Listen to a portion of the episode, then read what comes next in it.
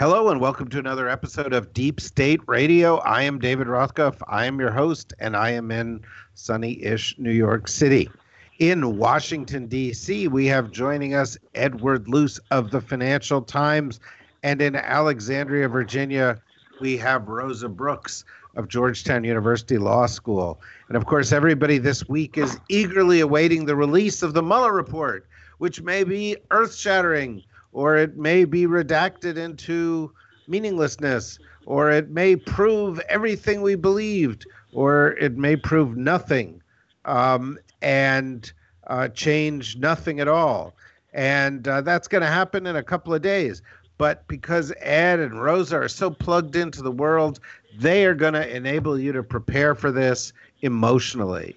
How do you prepare for this emotionally, Ed? Do you have a have a few drinks? Take a nap. Yeah, I think I, I think take a nap, sort of go low that day on your espresso consumption. Um, if you do yoga, you know, um, do some Bikram yoga in the morning. Um, in my case, you know, stretch your your fingers a couple of times and um, uh, consider is, that is to that, be exercise. Is that your daily workout? Yeah, it's it's it's draining. Really, I have to lie down after that.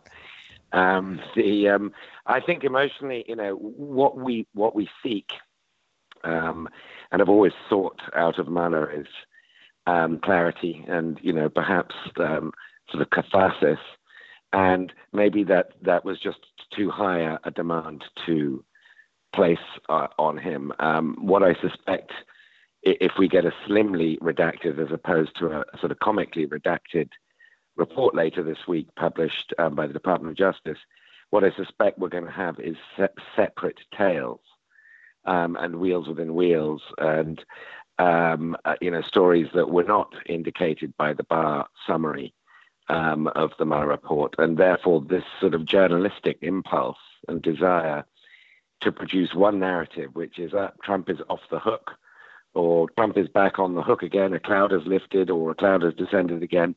That, that's actually probably not going to be borne out by the report. I, I, I would have thought there will be more, more than enough material there to justify very robust, very aggressive hearings on Capitol Hill, and yet also a narrative for Trump supporters and echo chamber to claim that he's been vindicated, and uh, both can be both can be true at a certain level.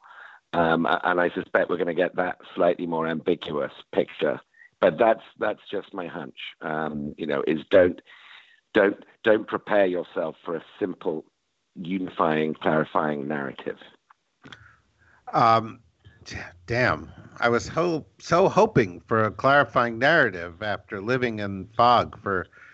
Well, actually, I've been living in a fog for a long, long time. Um, uh, I can't. I, I don't even remember what it's like without the fog. Um, um, Rosa, what? How are you preparing for it? Are you crawling under your bed as we speak? Uh, no, I'm I'm just bracing myself for uh, another irritating round of silly pundit comments um, because I think it, I think it is right.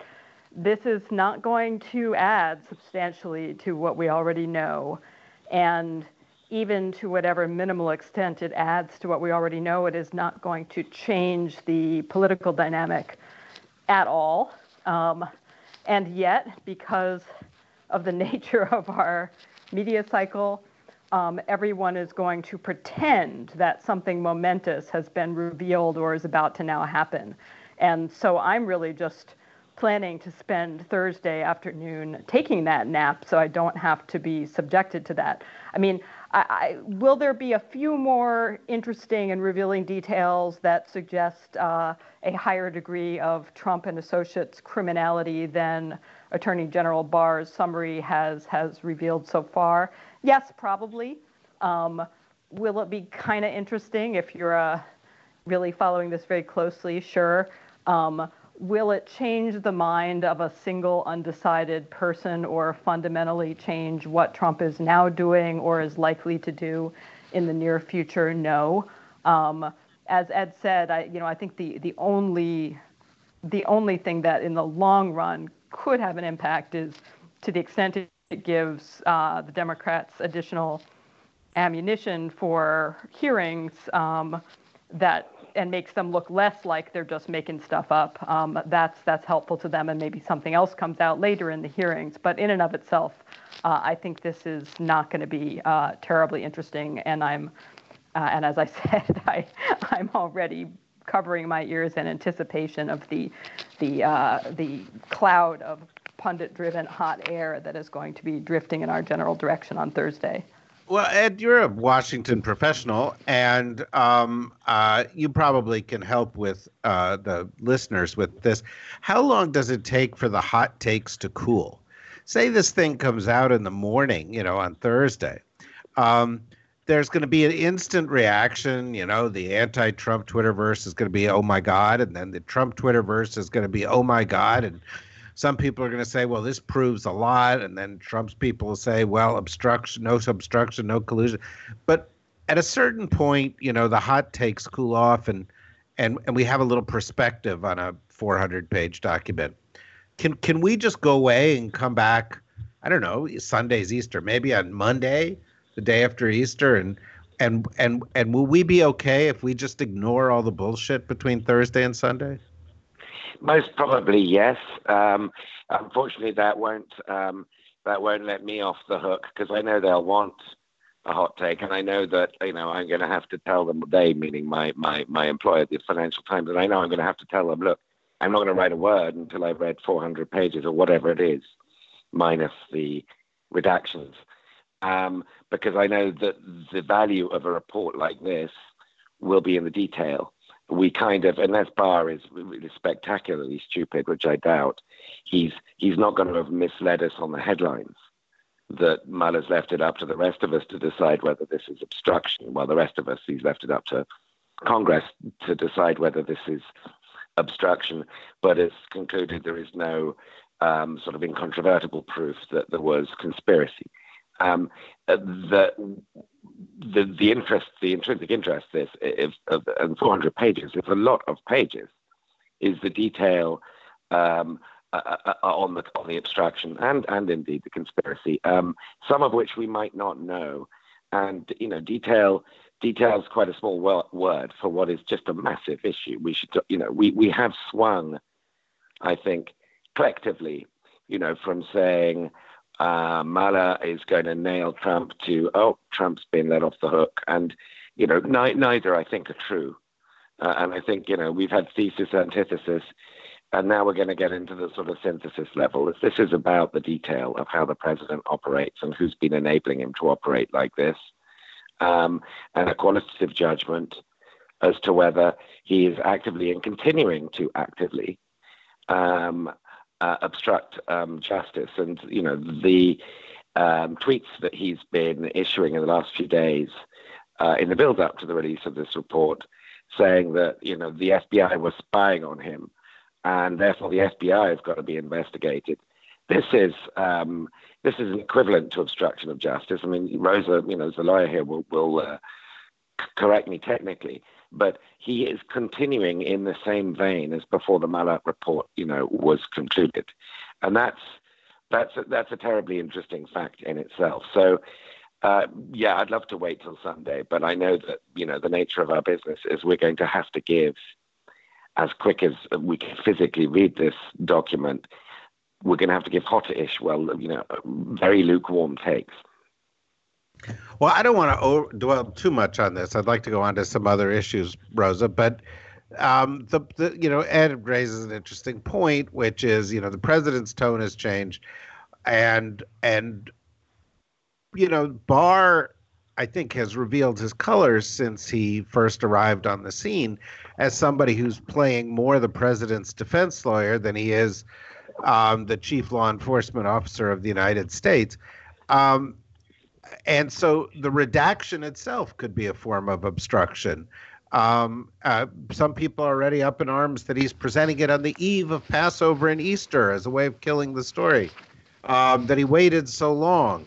Um, uh, that he's eliminating categories of of things from the report that he has no reason to eliminate. Um, you know, what what's the you know is it is it likely the bigger story here is what's in the report or what's out of the report? That's a good question. Um, I think that the bigger future story is what the other ongoing investigations are going to do with the information that has already been forwarded to them from the Mueller team and the investigations that they have undertaken uh, as a result of that information.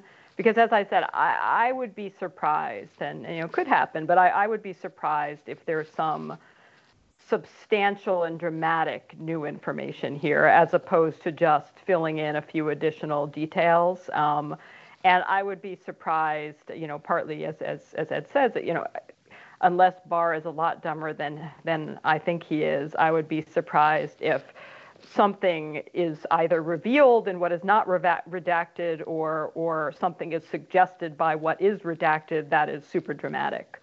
Um, so I don't, I don't think the report in and of itself is going to change anything. Um, so yeah, I mean, I, I don't know. We, will we'll see. We don't know yet whether we're going to get a report that is mostly unredacted and has a few stray lines redacted, or whether we're going to get a report in which you know two thirds of it is blacked out. Um, I think if we do get that, it's going to fuel a ton of conspiracy theories on the left, um, some of which will be totally paranoid and crazy, and some of which will be less paranoid and crazy. Um, but but my guess is it's you know it's going to be something in between. Um, I think people will be chewing over it and fighting over it. But but I guess I would I would still say to anybody who is not enamored of Donald Trump, spend less time fixating on whatever is or isn't in the redacted version of the Mueller report that comes out on Thursday, and and more time registering voters for the 2020 election. Well, I think that sounds like good advice. So, look, you know, we're all friends, and um, uh, you know, I sometimes I view these sessions as a little bit therapeutic, and so I want to open up to you and explain that last week I had a kind of a rough week. I was I was watching how things unfolded during the course of the week, and it seemed to me that, you know, you had uh, the ongoing saga around the non-release of the full Mueller report and Barr as uh, arrogation unto himself of the decision regarding whether or not there was obstruction. Um, you have the the uh, Mnuchin and the IRS deciding not to submit the president's taxes to the Congress, despite the fact that the 1924 law it's very clear that when the chairman of the House Ways and Means Committee requests taxes, they uh, are to receive them. Uh, you had the um, uh, president telling um, members of the Customs and Border Patrol that they should break the law, and that if the courts, um, uh, uh, you know, tried to stop them, they should say they just simply had no choice. In other words, advising his own staff to break the law. Um, you had uh, uh, an admission or a leak uh, in the midst of this coup that took place at the Department of Homeland Security because the president was frustrated by the fact that uh, senior officials there were telling him he couldn't do things because they were against the law, uh, of a story that the president wanted to, for political retribution, release um, illegal immigrants into sanctuary cities uh, in an act that would, in and of itself, be illegal, and so on and so on. And I'm not going to list all of these things, but what I took away from all of that was that the President of the United States, the Attorney General of the United States, uh, members of the White House staff were feeling increasingly empowered to simply ignore the law because they felt that it would not be enforced, uh, because they felt that um, uh, if it went into the courts, perhaps it would go up to the Supreme Court, and because the court was now uh, tilting in a rightward direction, they would get the decisions they want. Whatever it was, it just felt to me like last week was a really bad week for the rule of law. And I was struck because I had all of these things, and I actually wrote a kind of a long, you know, Twitter uh, thread, which I'm turning into a column for somebody else now, and and it, it really weighed on me. Um, and while a number of people agreed with me, there was an article in the Atlantic that was saying the exact opposite. It was saying, "Look, the the systems are working. The courts are turning back the president.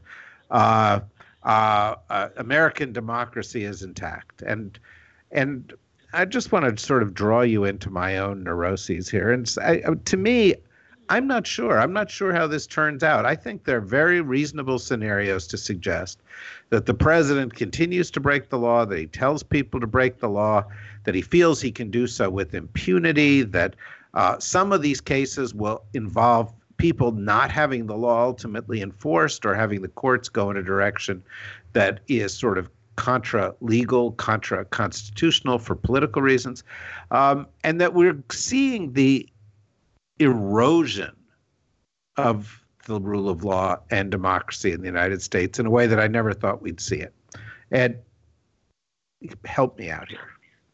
I, I don't disagree with you. Um, I don't disagree with you at all, uh, and, and, you know that's why I, I sort of worried about this bipolar swing that we've had from you know Trump's going to be nailed to now Trump's you know Trump's got away with this. Um, you know, I think the truth is more complex, but also more troubling, and I think that he's um, not so much been vindicated as um, been licensed to be vindictive, and that all the things you summarized um, that have happened in the last few days, which you know we could add to, um, you know the the the way in which he helped facilitate um, Bibi Netanyahu's victory in Israel, and the parallels there with Netanyahu now negotiating with potential coalition far right coalition partners to provide all members of Knesset with retroactive immunity, meaning immunity from um, from indictment. That, that that kind of erosion of norms and the use of the ballot box to um, to dilute the rule of law, to, to bend it, to provide massive exemptions to it for those in power, is something that Trump isn't just doing at home, um, but it is an, is enabling um, abroad with like-minded populists.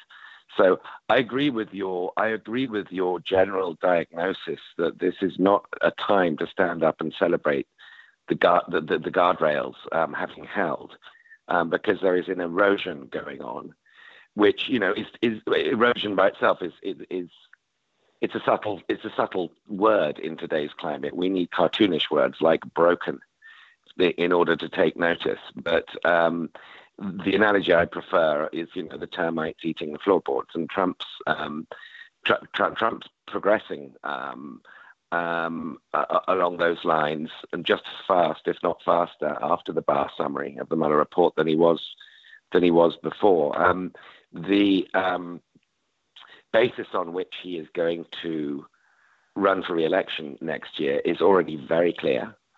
Um, it's it's going to be um, you know the Karl Rovian tactic um, of doubling down on the base. Um, it's going to be the Karl Rovian tactic of uh, attacking your opponent's greatest strength rather than their greatest weakness, and that is diversity. Diversity is the, the, the rest of America's greatest strength, and Trump will attack that. And you know, one assumes sort of mathematically that that that that fails sooner or later. But if it succeeds um, next year, then we will have every reason, based on what we've just been talking about, to be profoundly more worried about the future of democracy than we even are today. So, so I, I broadly share your, I broadly share your deep, deep concerns. Rosa. So, I am going to temporize and say we'll find out because I, I think that there. So, so well, two thoughts. One, to some extent, what Trump is doing is not that surprising. It's a mix of political rhetoric that he is unlikely to actually follow through on with with real policy shifts and uh, pushing the envelope by saying, "Oh, you want my tax returns? Um, well, I'm going to take this all the way up to the Supreme Court if I have to." And that is not necessarily surprise. It's neither surprising nor is it necessarily bad for the rule of law. You know that that that it's it's typical that whenever there is a tussle between the branches, you know, between Congress and the president. Um, that the president pleads executive privilege um, and you, you, know or the unitary executive or inherent powers um, and it ends up going to a court challenge um, and sooner or later one side either gives in or court decides it so so i don't think it's necessarily inherently devastating to the rule of law that trump says let's see what the courts say. Um, I think that whether the courts roll over will tell us something about the health of the rule of law. And I think that if the courts don't rule over and say, sorry, Trump, you have to do this, uh, not only on the tax return issue, but on the various other issues that are that are going to the courts. The moment of truth comes of does he does he does he abide by court decisions or not? And so far, you know, when pushes come to shove, he has abided by court decisions, albeit very reluctantly and grudgingly, and with lots of angry tweets condemning the courts and condemning individual judges and various efforts to try again to find the next little loophole that he can go through and take that all the way up to. So, so, so we don't. The fact that he is testing the system doesn't necessarily tell us that the guardrails are failing yet. Um, that that so so so that's my somewhat optimistic first thought. Um, it's not exactly optimistic, just maybe not quite as dire as as your vision, David. Um, you know that that we'll see whether those guardrails are effective or not. Um, we're continuing to find that out. Um, but the the other thought I have though is that um, I was thinking back to the George W. Bush administration and to those days between, you know, the 9/11 attacks and uh, the beginning of Bush's second term, when things were pretty darn scary. And I think it's probably worth remembering that they were, in many ways, every bit as scary. Bush's domestic rhetoric was not as off the rails scary as Donald Trump's is, but his rhetoric on issues of war and peace and international law, uh, torture, detention was every bit as scary, and indeed, perhaps arguably even scarier, given that what was at stake in a very immediate way in those days was, uh, you know, the deployment of hundreds of thousands of American troops and the deaths of hundreds of thousands of people in foreign lands, not to mention the deaths of thousands of U.S. troops. Um, you know, that that that was also a moment where we had senior administration officials, particularly Donald Rumsfeld, Dick Cheney, and the president himself, doing and saying things that suggested that they cared neither about international law and international obligations, uh, nor about domestic law and domestic legal obligations, and and and there there there is both kind of reassurance and reason to be fearful in sort of how that story turned out. You know, the reassurance is that Bush's second term was different from his first term, uh, and the Supreme Court did rebuff some of the most egregious things that Bush was trying to do. Uh, and despite some pretty scary rhetoric early on, the Bush administration abided by those court decisions ultimately. Um, that's the, you know, that version of the story says uh, it's not th- things aren't necessarily worse now than they were then, and the outcome may not be worse now than it was then. But here's the here's the slightly more pessimistic take on that. Um, we had an opportunity when President Obama came into office to rebuild the guardrails that had if they if they hadn't been knocked over they had certainly been battered a bit and tested during the Bush administration and the Obama administration chose not to. The Obama administration, instead of saying, boy, we saw some expansions of executive power that were not great for American democracy, um, we're going to try to do the equivalent of tying ourselves to the mast in a variety of ways because we understand the temptations to expand executive power. And we also are going to pursue accountability for violations of domestic and international law and ethics violations that occurred during the Bush administration. They didn't do that. You know, when it came to things like torture, Obama was very clear that he was not interested in pursuing legal or political accountability in any meaningful way. Uh, and when it came to uh, executive power, Obama found himself in quite short order uh, in some ways expanding executive power even even further using some of the Bush precedents.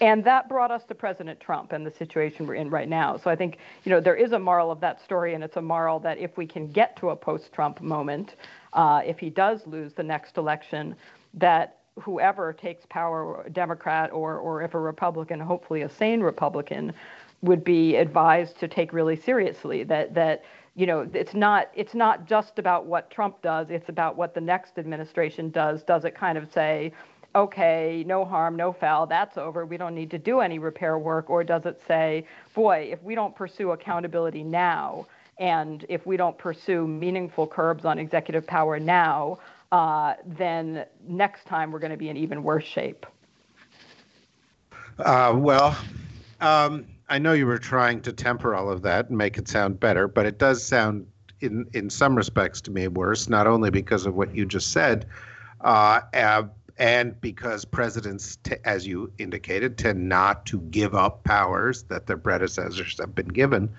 um, but also because a couple of things you didn't mention. One of which um, is the increasingly egregious behavior of the Senate uh, the Senate Majority Leader and their perceived role as protecting the president and placing partisanship above the Constitution uh, or above uh, traditional norms.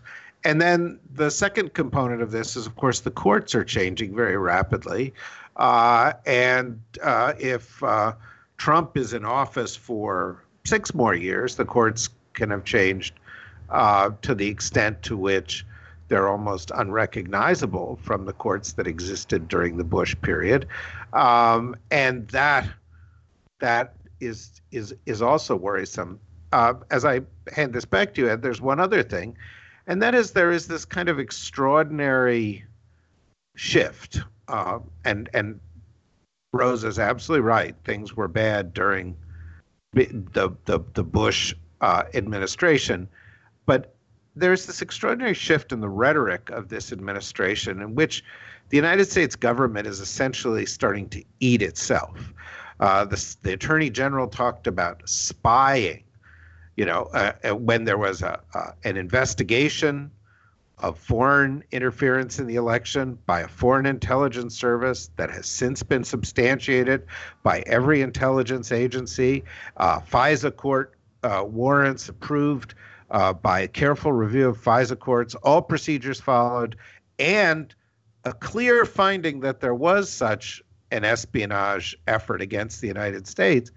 And um, the Supreme, the, the, the Attorney General is saying, no, no, we have to look and see whether the FBI was spying. And of course, the president goes further and says that the, the FBI and the Mueller team and so forth were guilty of treason and there are people on the Hill who are speaking of this as as as treason. So it's not just that the rule of law looks a little bit shaky. It's not just that the future is a bit worrisome, but there really seems to be an effort here to increase the power of the executive at the expense of the rest of the U.S. government. I think that's absolutely right. I think it's also very short sighted because the will sooner or later be a Democratic president, and that Democratic president is going to face, you know, a Republican Party that I presume will be up above the veto threshold at very worst. Um, it's going to have, you know, more than 40 Senate seats and can therefore block most actions by the president if the party hasn't changed face um, and continues to be obstructionist. And the, the role of the modern Republican Party appears to be to uh, prevent any possibility of constructive public action. That seems to be its sort of bottom line. Um, if, if, if it's being undertaken by the other party, but not to initiate any when their own party is in, in office. And so the temptation for a democratic president to become more and more imperial and to use more and more executive orders and to declare more and more national emergencies, such as the one that, that Trump declared over the um, the wall, and, and, that is yet yet to have a judicial um, ruling, and that's going to grow massively. The frustration with the system um, is going to produce more and more pressure to pack the Supreme Court. um, more and more pressure to, you know, um, have a constitutional convention for what that's worth to abolish the electoral college. It, there's going to be more and more um, pressures on this system, uh, and you know the system's going to find it increasingly hard to hold as time goes on, and and I just don't think it, it's it's going to bend very well. Um, so it's very short-sighted of Republicans to be setting up these uh, sort of plenipotentiary executive precedents um, because they're going to be used by Democrats, and Democrats are going to are going to be increasingly frustrated um, with the system not working as it should.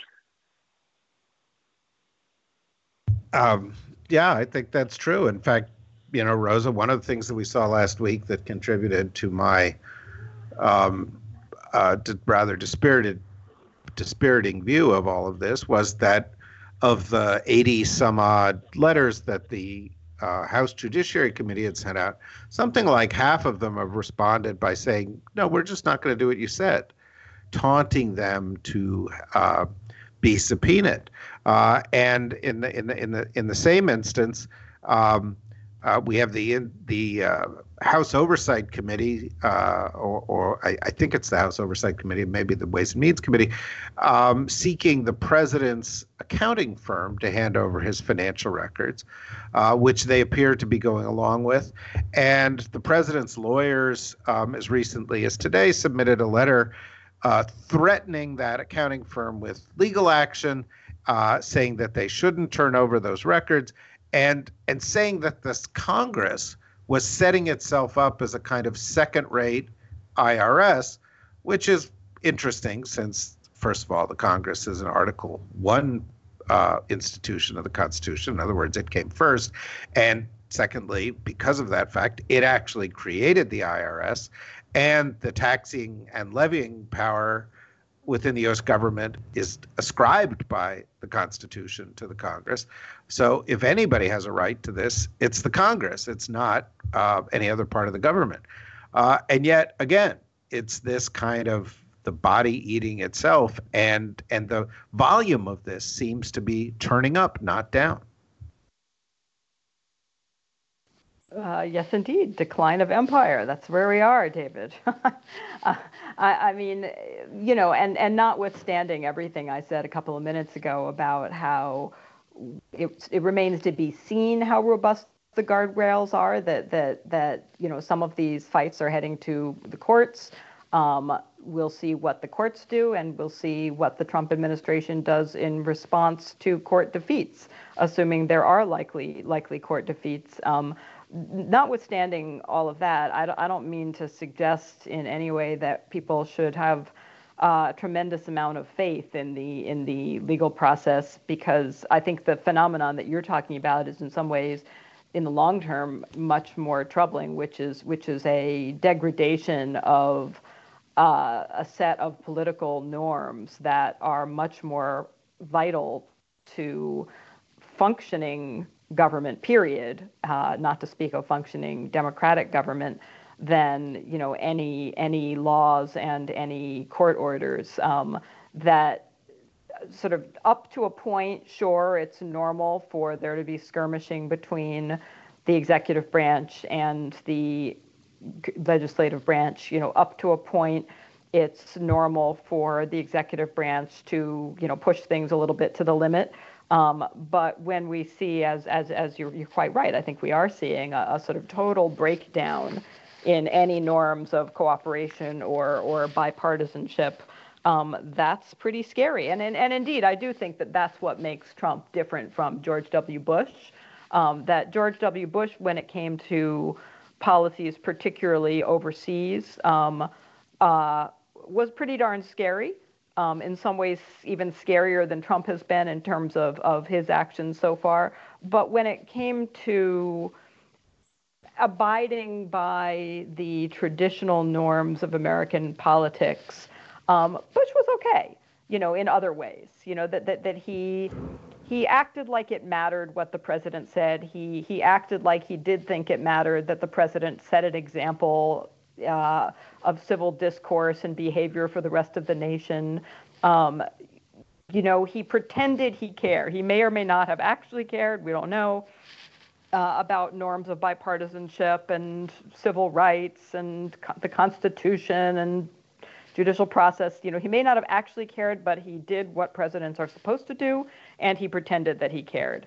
Uh, and in contrast, you know, Trump from from day one, as we know, and I think the most sort of shocking moment for many Americans was was in the Charlottesville uh, riots uh, and the sort of sudden reemergence uh, or sudden visible reemergence of white nationalist organizations. And, um, uh, you know, that was the moment when George W. Bush, no question about it, I think would we could have relied on him to say this is shocking, this is terrible, this is unacceptable in our society. And Donald Trump, as we know, did no such thing, and you know, said, "Gee, there are lots of nice people on in that group." And you know, you know the the the it that the signal that that sends uh, both to ordinary decent Americans and to those on the right wing political fringes uh, in terms of giving them permission. You know, the signal that sends to waffling co- members of the Republican Party in the Senate and Congress about what is expected and what will be tolerated. I, I think that's where what we've seen Trump has been most devastating in terms of just accelerating that sense of you don't even have to pretend to care uh, about these values or traditions anymore. And and I think it'll be very hard to recover from that. Uh, yeah. Now you know part of the reason that you know you that uh, things have changed is that the hard right has gone even harder to the right. I don't know if you saw this, Ed, but uh, earlier today, Michele Bachmann said that we've never seen a quote a more biblical president than Trump. And she then goes on and says, We will, in all likelihood, never see a more godly biblical president again in our lifetimes. Um, yeah, I did see that. Um, and by um, by a happy coincidence, I've, I've been working on um, a, a, long form essay um, as a cover story for the weekend FT um, in the coming the, the, coming weekend, in fact, about the prosperity gospel, which, as you know, is something that Trump was raised with. Um, Don um, uh, Fred Trump would take um, the young Donald and, and his siblings to Norman Vincent Peale's church in Marble Collegiate Church in, in, in Manhattan every Sunday. And Vincent Peale, of course, wrote The Power of Positive Thinking, which sold millions and sort of launched the prosperity gospel. And I've got a, um, a cover story this coming weekend uh, looking at Joel Osteen's um, Lake Church Lakewood in, in Houston, you know, which is essentially a, blessed, blessed the wealthy uh, approach to theology that appeals very much to Trump. Never, and it's kind of a never, never, never apologize, never feel guilty form of Christianity. It asks very little of you and says that God smiles on you by um, replenishing your bank account. And therefore, Trump is godly in the eyes of followers of the prosperity gospel. And it was extraordinary to me in, in researching that piece. You know, the church attracts a lot of a lot of um, people from fairly broken backgrounds, middle class, um, not at all wealthy, who tithe. You know, they give a tenth of their income, and if not more, to Lakewood. Um, the pastor Joel Osteen is, is uh, and his family are extremely wealthy. Um, and you talk to some of these congregants, and um, they believe that Trump uh, Trump is enjoying the fruits of his godly labor, both in terms of his material success and in terms of his political power, and that God wants him there. And so Michele Bachmann, you know, is not some crazy lone. Well, she is crazy, but she's not some lone voice um, saying this. There are a lot of Americans, um, eh, you know, who, who, who do subscribe to a very odd version of Christianity, in which Trump um, Trump is there because God wants him there, and Trump is wealthy because God um, um believes he deserves it. Um, and uh, you know, a lot of people who might otherwise, whose parents might have voted Democrat in the past, um, are Trumpians for that reason. Uh, and it, I, you know, I found it very fascinating sociologically to look at the prosperity gospel, but also very, very troubling on a cultural level, very troubling on a on a sociological level. Well, um, particularly um, to partic- this way. particularly to the extent that it get mixed up with all this dominionism, this dominion theology, which has you know people like Pence and and Pompeo and others believing in the notion that somehow there that you know a Christian takeover of the government is called for. Absolutely, um, and you know, it, there are there are sort of divisions within, you know, between prosperity gospel and the harder core sort of Dominion evangelists. You know, the Dominion evangelists are more, there's more fire and brimstone there. There's more sort of dramatic eschatology. There's, you know, there's the end of times as part of it, and there's um, uh, uh, there are some on that side of the uh, theological um, spectrum who think prosperity gospel is heresy um, but in terms of political voting blocks, they're all with Trump. Um, and um, and he, is, you know, seen for various reasons across across that spectrum um, as being a godly president. Um, uh, but the reason I focus on the prosperity gospel is precisely because it isn't, uh, you know, it isn't the fire and brimstone end of it. It's it's the sort of soft end of it, um, uh, and yet they're equally sort of ardent in their support of the president. Well, you know, there's another dimension of this whole thing, Rosa, which goes back to your point, and it has to do with the fact that you know Bush seemed to be a decent guy, and he spoke out um, for decency, and he actually did a number. I'm not going to go quite that far. But well, but you know, he did in a number he was of willing to pretend. Well, he he did, and and I and and and there there was at least a paying lip service to this notion of conscience and values and the president, you know, and so forth. But, but what is striking to me, despite the occasional mumbled criticism you hear of Trump um, from, you know, Barbara Bush in a biography, uh, you know, of her that just came out, you know, months after her death, or you know, from others, is that you don't have a major movement on the right by traditional leaders within the party willing to challenge Trump. And one of the most particular examples of this that I'm quite struck by is that we have yet to hear anything from Mueller himself um, while his report gets bowdlerized. And, and it so it raises questions. Is he just a good soldier going along with things? That time will come when he's called to testify or or you know what is what is the reason behind the deafening silence um, of of of the conservative portion of the population to challenge Trump? I don't think we know that his report has been bowdlerized yet, right? That's one thing we're probably going to find out on Thursday.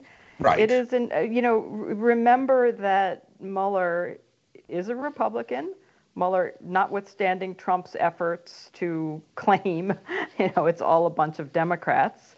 Uh, Mueller's a, a lifelong Republican. He was a Republican political appointee. He is not a far left activist. Um, and more to the point, you know, I, I, I think he's a I think he's a ethical guy. I think he's a serious professional.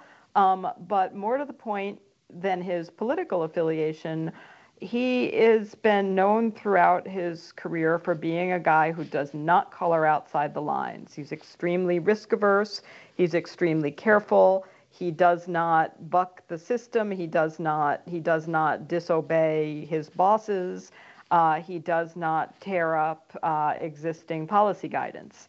And the policy guidance with which he was operating said you don't indict a sitting president not because that's a legal requirement, but that was the policy guidance coming from uh, in, internal to the Justice Department uh, that preceded Mueller and preceded this particular uh, special counsel legislation and so forth. So I'm not sure. I, I, you know, I think it's it's fantasy to think that you know Mueller really wants Donald Trump behind bars um, and said so, and only the the uh, shenanigans um, and the machinations of, of Attorney General Barr and, and others are, are preventing this truth from seeing the light of day.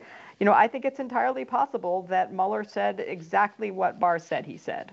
Um, you know, uh, that Mueller said, you know, look, I'm not going to make a legal conclusion here about obstruction of justice.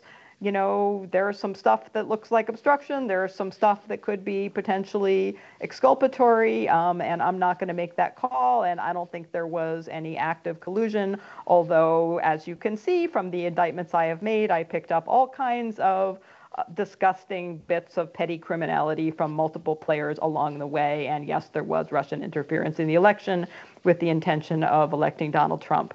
You know, so so so I, not only do I not think there are any likely to be any huge surprises, but um, I think Mueller is keeping silent, probably most for two reasons. One, because he thinks it's not his job to be talking, and he thinks that that would be a violation of his his ethical obligations.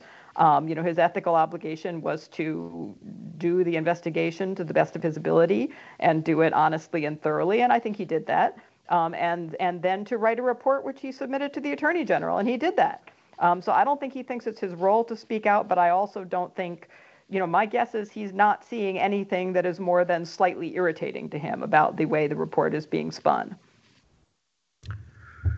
Well, that is appropriately measured and and probably right. Uh, at any rate, we are at the beginning of a week uh, that promises to end with um, a bang, or perhaps um, multiple bangs from both sides, asserting different things, uh, moving us closer to understanding all of this, but still leaving us far away from understanding what the long-term consequences are. Uh, because the Mueller report is coming out on Thursday, I think we're going to make the second episode of Deep State Radio come out on Thursday after the Mueller report does, just because it's going to dominate all the news, and no matter what else we talked about, uh, David, it's going to be. I, can I just jump in to interrupt for one one moment to say one other thing that that could change what dominates the news this week? Um, as we're recording, uh, Notre Dame Cathedral is on fire. And as the spire has fallen, nobody knows what has caused this fire. Uh, if it turns out, and I hope it does not turn out, that the fire was deliberately set and that has something to do with terrorism, I think we're going to be having a very different conversation on Thursday uh, than if it turns out that this was just, you know, somebody left a bunch of uh, old hymn books in the in the belfry. Well, I have to say, I, I in watching the news on this all afternoon, I haven't really seen any indication that that's the case. Uh, there was uh, renovation going on, uh, and it seems to have started in an area where the renovation was taking place. But you're right. That could dominate the news were it to turn that way, and clearly um, anything else can happen. Um, but uh, uh, we will uh, be commenting on it from the position of a little bit later in the week because we're going to postpone the second episode to uh, Thursday afternoon. Uh, and we look forward to talking with you then. Please join us for our other podcasts or go to uh, the DSRnetwork.com and uh, uh, see what else we've been doing recently or we have planned for you because there's a lot of interesting stuff going on, or buy a mug, or better yet, become a member and help support Deep State Radio and the DSR Network because we're doing great things. These are hard times. You need voices out there uh, like Rosa and like Ed uh, to help uh, cast light on this. Uh, both of you did a great job. Look forward to talking to you again later in the week. And bye bye.